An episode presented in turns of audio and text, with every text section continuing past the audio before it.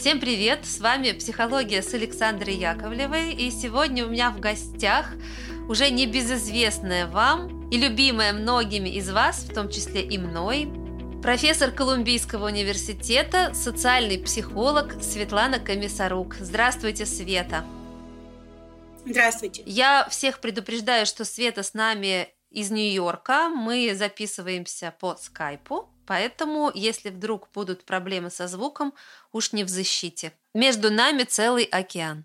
Итак, мы говорить сегодня будем о женской дружбе или женской солидарности.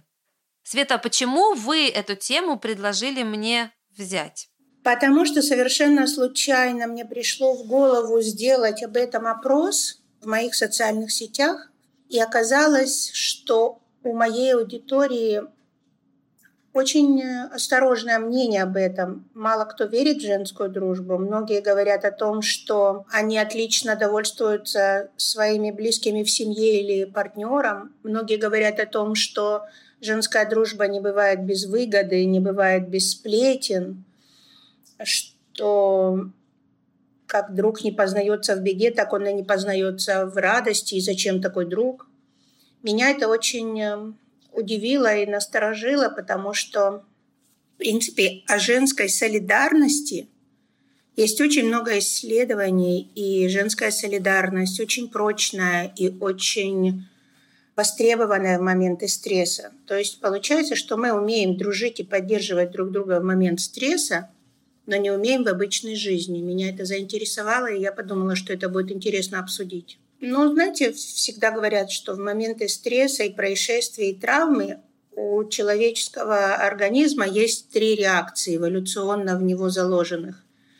Фриз – замереть, файт – бороться и флайт – бежать. Так вот, в начале этого века, в 2001 году, эволюционные психологи обнаружили, что все эти три автоматических реакции, которые относятся и к женщинам, и к мужчинам, дополняются еще двумя, которые исключительно для женщин. Эти две реакции – tend and befriend – заботься и дружи. То есть в момент стресса женщина выживает тем, что она заботится о ком-то другом. И в момент стресса женщины объединяются, чтобы выжить. Вместо того, чтобы бежать, бороться или замереть, женщины ищут себе подобных женщин и объединяются. То есть вот эти два механизма, tend and befriend, это уникальные механизмы, которые присущи только женщинам. И это, честно говоря, то, что я действительно видела, когда я работала на горячей линии во время теракта в Израиле. Многие рассказывали, что когда летит ракета из-за рубежа, из Сирии, из Ливана, то арабские мамы, еврейские мамы вместе бегут в бомбоубежище, помогают с чужими малышами, делятся тем, что успели захватить. То есть женская природа объединится, чтобы нашим малышам можно было выжить. И когда я об этом всем думаю, я думаю, ну как же так, что в моменты стресса мы такие молодцы? И это не переносится на нашу обычную жизнь. Почему у моей русскоязычной публики такое подозрение и такое недоверие вызывает тема женской дружбы? И почему так одиноко звучат голоса, которые в нее верят и рассказывают о подруге, с которой можно всем поделиться и которая всегда выручит и всегда поддержит? Почему это единицы? Я думаю, проблема тут в наших культурных кодах, которые в нас искажены в отрицательную сторону поколениями притеснения, угнетения и недоверия. Самая главная проблема, которая не дает дружбе состояться, это проблема доверия. И вот я поняла из отзывов моих клиентов, из того, что мы обсуждаем в моих группах, из того, что я прочитала в социальных сетях, когда задала этот вопрос, что люди предпочитают так называемые карты кардинам. Они не хотят ни с кем делиться, потому что у них кризис доверия. Женщины никому не доверяют. И это грустно. И это то, что я хотела обсудить.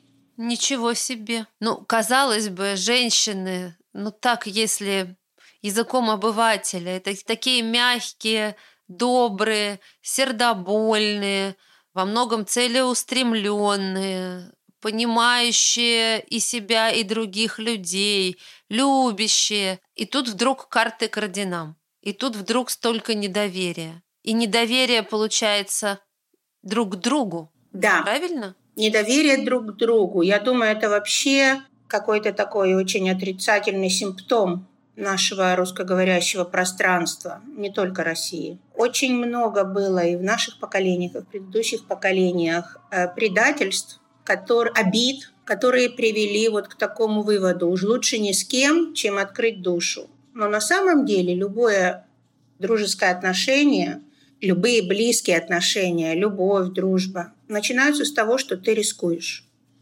с того, что ты открываешь душу, с того, что ты пускаешь человека куда-то в свои такие сокровенные места, о которых никто не знает.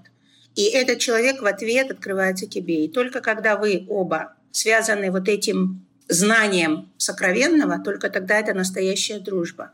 Поэтому так часто женская дружба, которая начиналась в молодости, не продолжается. Слишком разными дорожками идут подруги. Я себе представляю, так вот они идут по параллельным дорожкам и держатся за руки. И вот в какой-то момент одна из них уходит далеко вперед, и держаться за руку больше невозможно. Это не обязательно переезд. Это может быть разное эмоциональное развитие, это может быть разные жизненные обстоятельства, разный жизненный опыт. И люди больше не могут делиться, потому что слишком далеко уже не протянешь руку. И это такой чемодан пресловутый, который бросить жалко и нести неудобно.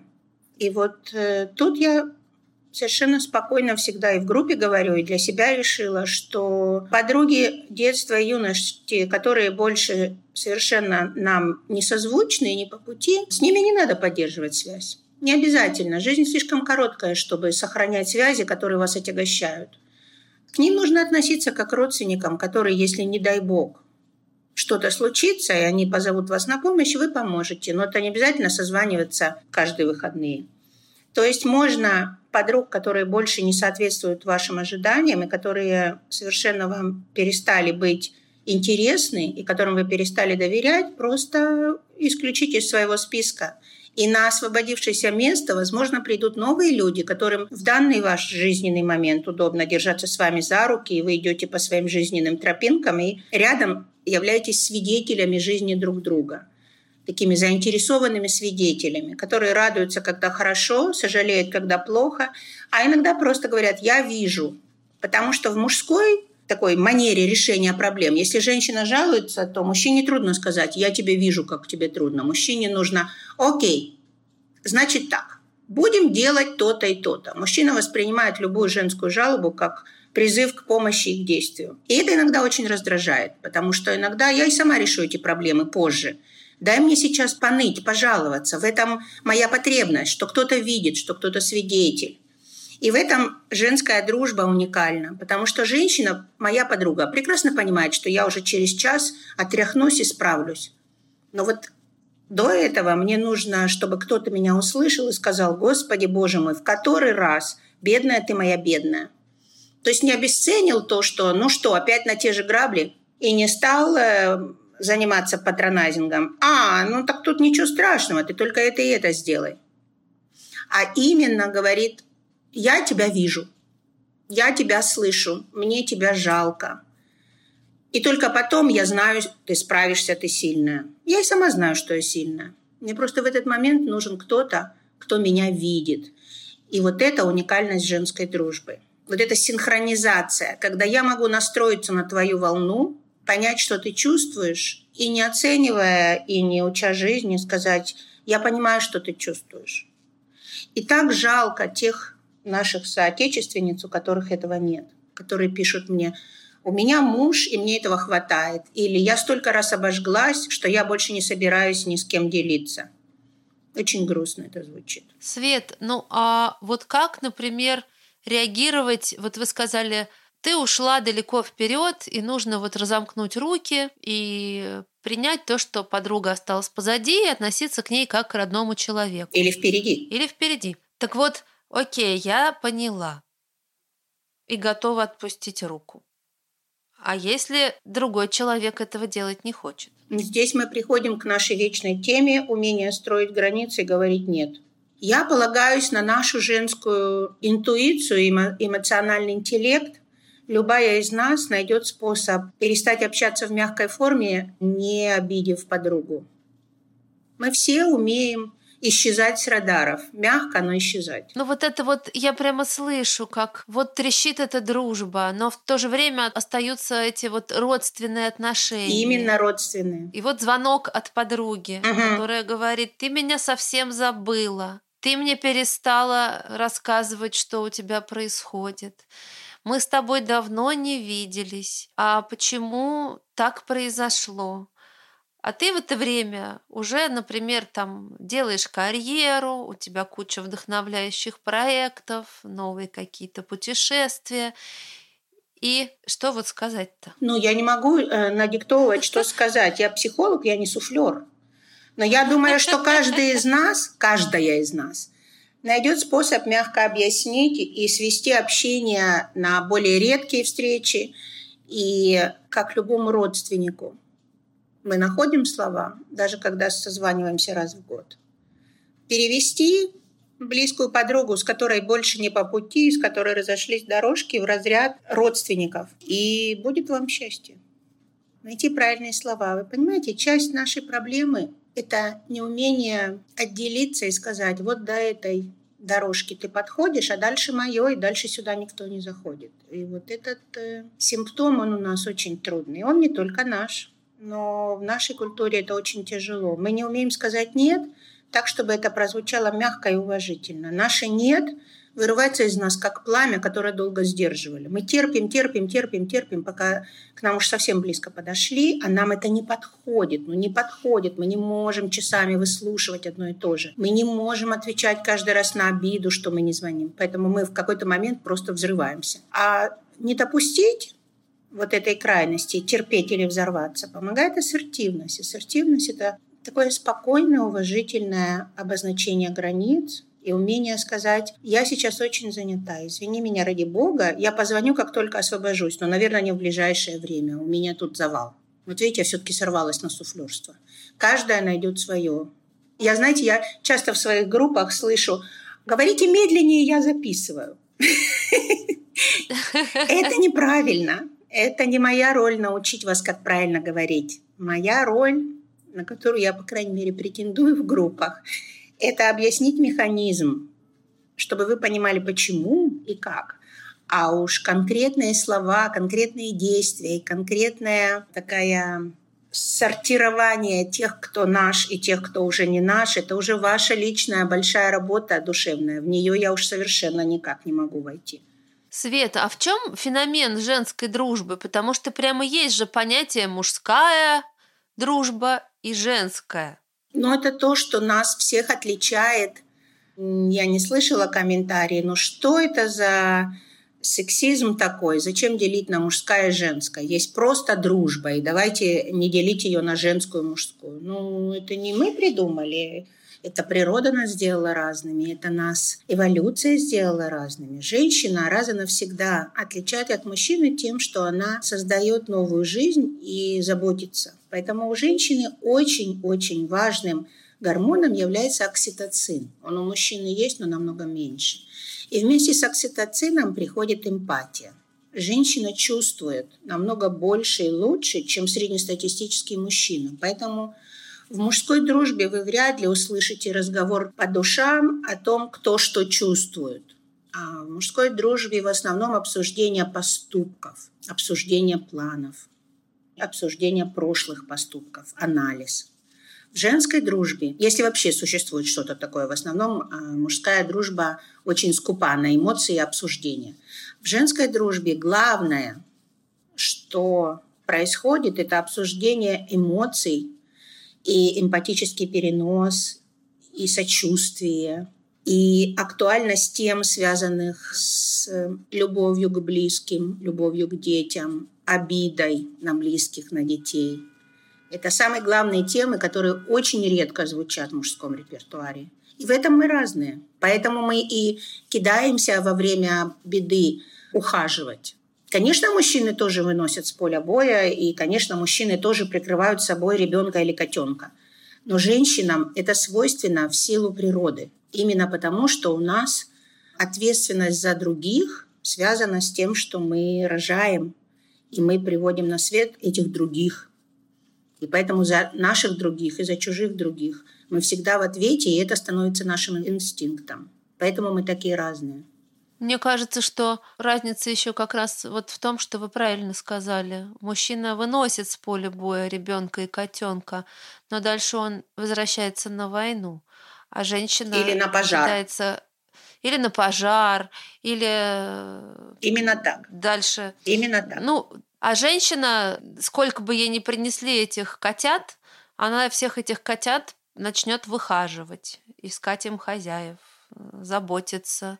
Да, и вы знаете, я сейчас столько слышу историй о том, как прямо вот до мороза по коже, о том, как женщины с риском для жизни возвращаются к незнакомым, которые где-то прячутся в заброшенном доме, и ухаживают за ними, приносят им воду и еду с риском для жизни, к чужим, просто потому что эта женщина знает, что там лежит кто-то, кто не может сдвинуться, и ему никто не поможет, если не я. Опять-таки, я не уменьшаю мужской солидарности ни в коем случае. Но у женщин это на уровне наших гормонов, на уровне нашей нейронной организации. Наша аффективная область эмпатии подтверждена повышенным производством окситоцина. Ну, а вот вы правильно заметили, что очень многие женщины друг другу не доверяют. Ведь есть же еще женская ревность друг к другу, когда она смотрит, как ее подруга улыбается там ее молодому человеку, как там она поправляет прядь волос, или не идет ей платье. И очень часто ведь можно услышать комплимент, что это платье, конечно, красивое, но дальше это уже не комплимент, а наоборот. Но мне бы оно больше пошло, или что-то из этой серии, когда женщина друг друга ревнуют. Это как будто борьба за внимание мужское. Да. И это обратная сторона медали. То, о чем мы говорим, что во время беды мы все кидаемся друг к другу, потому что женщины во время беды включают свои механизмы выживания. Почему же нам не хватает той же готовности помогать и поддерживать, когда не сыпется с неба? Почему мы не умеем это делать в повседневной жизни? Вот тут речь идет о таком давно использованном словосочетании, которое, наверное, все слышали, эмоциональный интеллект. Вот эта необходимость, кто же тебе правду скажет, тебе это не идет. Или там, ты откуда идешь, из парикмахерской, что там было закрыто, вот эти все анекдоты, да? Ну да. Они откуда идут? Они идут из того, что между женщинами существует соперничество, которое нужно в себе признать и которое нужно просто элементарно обуздать. Мы же больше не дикие животные, которые борются за кормильца. Мы же уже давным-давно не в неандертальском периоде. Поэтому прежде чем рассказать что-то, что вы считаете абсолютно необходимым донести до подруги отрицательно, нужно 100 раз подумать, нужно ли ей это слышать, в какой форме ей нужно это слышать, когда и вообще просила ли об этом. И вот эта вот расслабленность, когда раз мы близкие, из меня течет все подряд, и я ни в чем себе не отказываю, в том числе в критике, это наша такая общая женская расслабленность, которая характерна и по отношению мам к дочерям. И это ужасно. Вот эта вот формулировка «кто тебе еще правду скажет» — это такая индульгенция на хамство. Угу. Ни в коем случае нельзя пользоваться этой индульгенцией. Даже если вас подруга спрашивает об объективном мнении, всегда есть форма, в которой вы донесете свое мнение, не обидев. Ну а соперничество за мужчину — это вообще табу. Это табу во многих культурах.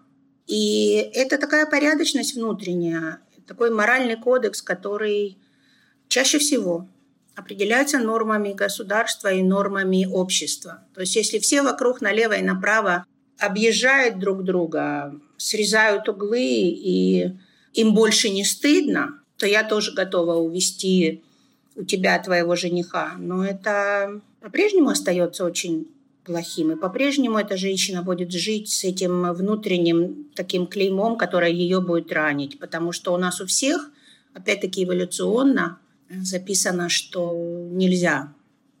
Нельзя воровать чужие чувства, нельзя воровать чужого мужчину. И есть такой Дэвид Басс, исследователь уже много лет, он исследует ревность в разных культурах. Вот он сказал, что в основном эволюционно существует два вида ревности. Одна ревность – это физический контакт моего партнера с кем-то, секс. А вторая ревность – мой партнер с кем-то ближе, чем со мной, делится всем с кем-то. И вот Дэвид Басс обнаружил, что женщины и мужчины по-разному чувствуют ревность. Кому-то больше больно и обидно, и невозможно терпеть, когда твой партнер секс имеет с кем-то, а кому-то больно, невозможно терпеть, когда твой партнер сближается с кем-то. Как вы думаете, где женщина, а где мужчина? Ну, женщина про сближение, а мужчина про секс. Точно. Видите, как вы сразу, это эволюционно в нас заложено. Мужчина хочет знать, что дети – это его дети. А женщине самое обидное, если ее мужчина сближается с какой-то другой женщиной и делится с ней. То есть женщина даже в таких редких проявлениях, даже в ревности, больше ценит сближение, и ей труднее потерять близость эмоциональную, чем физиологические какие-то акты. Ну, я знаю такие истории уже не первый год, как говорится, живу на свете и видела неоднократно знакомые какие-то уже много там лет назад это было, когда женщина болезненней, конечно, переживает, и для нее слово «он изменил» легче, чем слово «он влюбился». То есть на «он влюбился», ну, это все. Да.